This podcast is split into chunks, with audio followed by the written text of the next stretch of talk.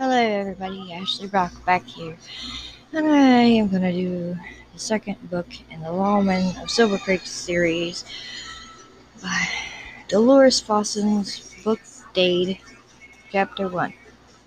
Kayla Brennan sure didn't look like a killer. That was Deputy Sheriff Dade Ryland's first thought when his glare landed on the blonde who was running down the staircase. Second thought went in a different direction, a bad one, more specifically to her dark purple dress that hugged every curve of her body. Real curves. Something that always got his attention even when it shouldn't. Like now, for instance. Sex and Kayla Brennan shouldn't be occupying the same side of his brain. He'd seen her before, of course, from a distance, just over a year ago at the Silver Creek Sheriff's Office when where she was being questioned about her husband's suspicious fatal car accident. That day, Dade watched her from the doorway of his office, but she'd been pregnant then and had hidden those spicy blue eyes behind a pair of designer sunglasses. She'd showed no emotion of any kind, unlike now. So just a flash of fear before she closed closed down. That pretty face became a rock hard wall. Dade cleared his throat and kicked up his glare notch, hoping both would give him an attitude adjustment. It did. Then it wasn't hard to remember that this curvy blonde might be partially responsible for the death of someone he loved. I heard the doorbell, Kayla announced. She paused on the bottom step when she spotted Dade in the, no- in the doorway and her attention flew the direction of the other man in the foyer. Who's he? she demanded. Because Kayla apparently didn't recognize him, Dade tapped the badge clipped to his rawhide belt. He has a name, and it's Deputy Sheriff Dade Ryland. He nudged the other man aside and stepped into the foyer so he could close the door. Her left eyebrow rose, and her gaze slipped back to Dade. You're a deputy? She didn't wait for him to answer. You look more outlaw than lawman. Yeah, he got that a lot, but Dade wasn't about to let Kayla get away with the observation. You know all about outlaws, wouldn't you? She flinched a little, just enough to make Dade wonder exactly how raw that nerve was he hit. Flinch quickly turned to a scalpel shaped glare, and she was almost as good at that particular expression as he was. What are you doing in my house? House. That was a loose term for what was actually the Texas sized mansion on the outskirts of his hometown of Silver Creek, a mansion she inherited when her husband had been killed. Dade had been raised nearby in a big ranch house with 16 rooms, but he was betting the Brennan place was double that size. The same problem the same probably went for Kayla's pocketbook, although Dade had some one upmanship on her in that particular department. His family had earned their money through hard, back-breaking, honest work on the ranch. Kayla had married her millions. Those millions were as dirty as she no doubt was. I'm here on official business, Dade informed her. He glanced at the bald, gorilla-sized man who moved a few steps away. Dade knew his name was Kenneth Mitchell, Kayla's so-called bodyguard probably more like a hired gun, as dirty as the woman paying his salary, and that's why Dade kept his hand on his gun tucked in his shoulder holster. The deputy says you're in his protective custody. Kenneth relied to Kayla, bulky body strained against his black suit, just as the muscle in his face strained against her skin. She studied Dade, her air, her eyes narrowing. How did you know I was here? I led any, I led everyone to believe that I'd be at my house in San Antonio. Dade shrugged, figuring the answer was obvious. The district attorney, Winston Calhoun, called the sheriff and told him. The way she pulled in her breath let him know that the answer had not been so obvious to her after all. Mr. Calhoun assured me that he would keep my whereabouts a secret. Dade tipped his head to the badge again. He didn't exactly announce it to the press. He told me because you're in my protective custody. Her eyes narrowed even more. Protective custody, she repeated. How do you figure that?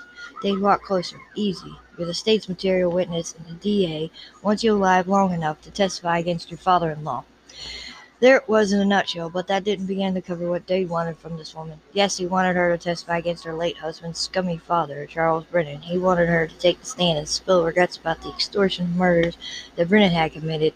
While she was at it, Dade wanted to know if Brennan had killed his own son, Kayla's husband. But those were just the icing. What Dade really wanted her to admit on the stand was that she had some part in another crime, Ellie's murder. Dade had to take a deep breath as those memories crashed through him. Ellie hadn't been just his sister-in-law and his twin brother's wife. Dade had loved her as deeply as he did his blood family. Kayla Brennan and her scumbag father-in-law were going to pay for killing Ellie. Don't worry, Kayla said with a snappy sweetness that couldn't be genuine. I didn't come out of hiding just let someone silence me. No, but Kayla had come out of hiding after nearly a year, so she could testify, she told the DA, but Dade wondered if there was more to it than that. He knew the DA had been trying to con- contact her for months and she hadn't responded until three hours ago. Then Kayla called DA Winston Calhoun and told him that she was she would testify against her father-in-law in an extortion and racketeering trial trial that could send Charles Brennan to jail for several decades. Hardly the death sentence Dade wanted for him. However, Dade was willing to bet that Brennan had no plans to spend one minute behind bars, much less a decade. He probably wouldn't. From what Dade had read, the case was weak at best, and witnesses kept backing out or disappearing. Now Kayla had arrived on the scene. Dade couldn't believe Kayla had done had doing her civic duty in mind. No, this was probably some kind of revenge move to get back at the father-in-law. No honor among thieves in the Brennan clan.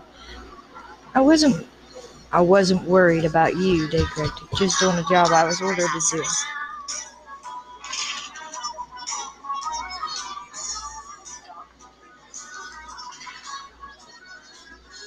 And he intended indeed been ordered by not just the sheriff who was his brother, but by the DA. Kayla was a star witness in every sense of the word, and a lot of people wanted her alive. She made a sound of sarcasm and amusement and breezed past him to head toward the double front doors. I'll stay alive so I can testify, and I don't need you or anyone else in your family to protect me. That's why I hired Kenneth. Dade stared at her. Well, he stared at her backside anyway because she was already walking away from him. Her low, thin heels made delicate clicks on the viney marble floor. I don't care how many guns you hire, Dade informed. You're still in my protective custody. Kayla stopped and glanced at him from over her shoulder. The corner of her roasting mouth lifted just a fraction, but it wasn't a smile on her face. Protective custody, you say? Right. Those two words don't go together when it comes to you or any member of your family. The Rylands hate me. They didn't deny it. We have a reason to hate you. No, she helped causing a wisp of her hair to move slightly. You have a reason to hate someone for your sister-in-law's murder, but I didn't have anything to do with it. Got proof of that? Do you have proof to the contrary? She fired right back at him. He leaned in a little. If I did, your butt would be in jail right now. Another smirk, a short lived one. She turned away so he couldn't see her face.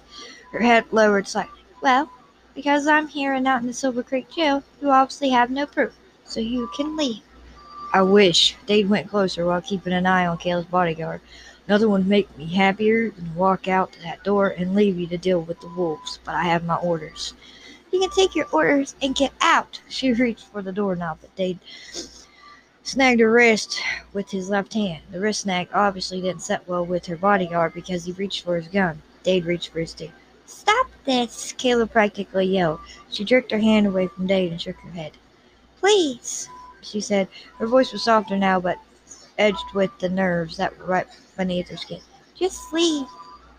Dade's nerves were too close to the surface, too. Touching Kayla certainly hadn't helped.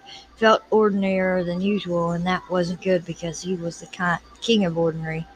Best to go ahead and lay down some ground rules.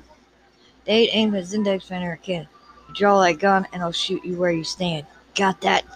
Oh, the man wanted to argue, all right. They could see it in his eyes, but he knew what was in his own eyes determination to finish this damn job so he could get the heck out of here. When Kenneth finally eased his hand away from his weapon, Dade turned back to Kayla. Where's your baby? She pulled back. That's none of your business.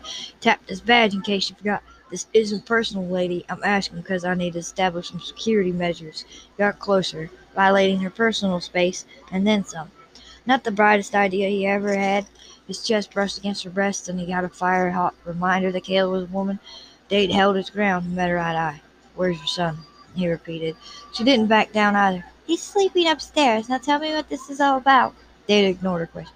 Is your son away from the windows? She stepped back and her breath rattled in her throat. Why? Dade gave her a flap. Because my protective custody extends to your son Robert. Robbie, she corrected, although she looked as if she wanted to curse for giving him even that little bit of personal information about her child kid who was supposedly just 11 months old, a baby, and it was because of the baby that had quit arguing about this assignment so he could drive out to the Brennan estate.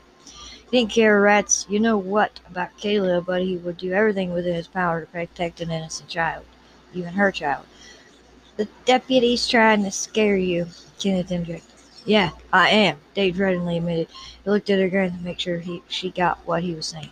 And if you have any sense whatsoever, you'll be scared because you can't believe Brennan is going to let you get anywhere near that witness stand tomorrow morning. Her bottom lip trembled a little, but she kept her chin up and her expression resolve.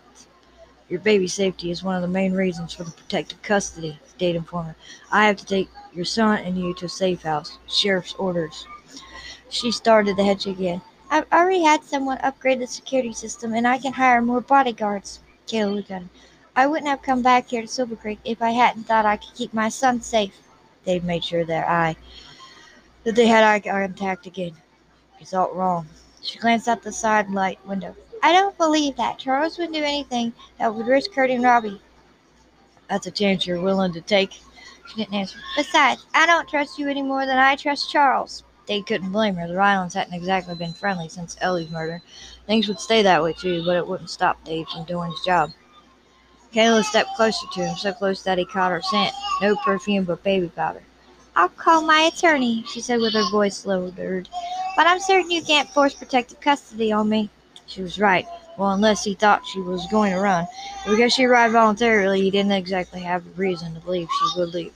Think about your son's safety, Dade reminded her. Am. And she turned and opened the door. I can keep him safe without so-called help from the Rylands. Fine. Dade had warned his brother and the DA that this wouldn't be an easy notion to sell.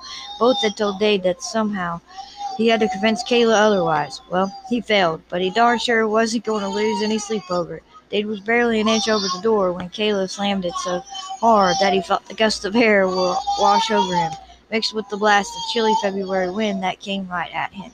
He waited a second until he heard her engage the lock. He waited an extra second to see if she would change her mind, but when she didn't reopen the door, Dade cursed and headed off the porch and toward his truck. Hell, he really didn't want to go back to the sheriff's office and tell his brother Grayson that he failed. Not that Grayson was likely keeping count or anything, but Dade figured he already had too many failures on his record, far more than the other deputies in Silver Creek. Still, he couldn't force that hard-headed woman to listen to reason. Dade opened the door to his truck, moved to get inside, and stopped, lifted his head, listened, and looked around. The area surrounded the circular drive in front of the estate was well lit, so he had a good view of pretty much everything within 30 yards in any direction. But it wasn't the lit areas that troubled him. It was the thick cluster of trees and scrubs on the east and west side of the estate. He waited, trying to tap down the bad feeling he had about all this. Bad feeling started right with, stayed right with him, settling hard and cold in his stomach. Dade Kerr shoved his truck keys in his pocket and headed back for the estate. He didn't relish going a second round with the curvy Kayla, but he would for the sake of her son. Dade turned, made just one step, and that's when the shot rang out. End of chapter one. I hope you like it. I'm sorry for my daughter's little interruption. But like I said, I'm a stay at home mom. I got kids to take care of. Alright.